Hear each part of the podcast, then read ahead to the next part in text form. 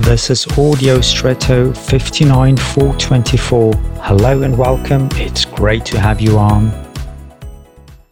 On a road, lanes are separated by stripes. The primary intention is to order crossing traffic flows and thus avoid collisions.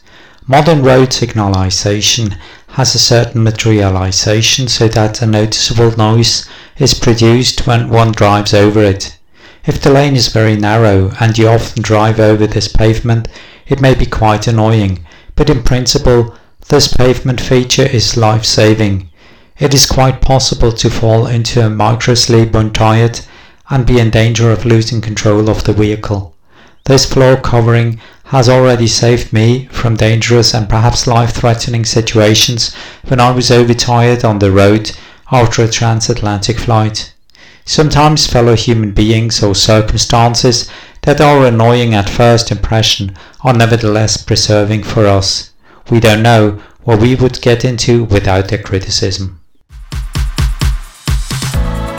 And now I wish you an extraordinary day.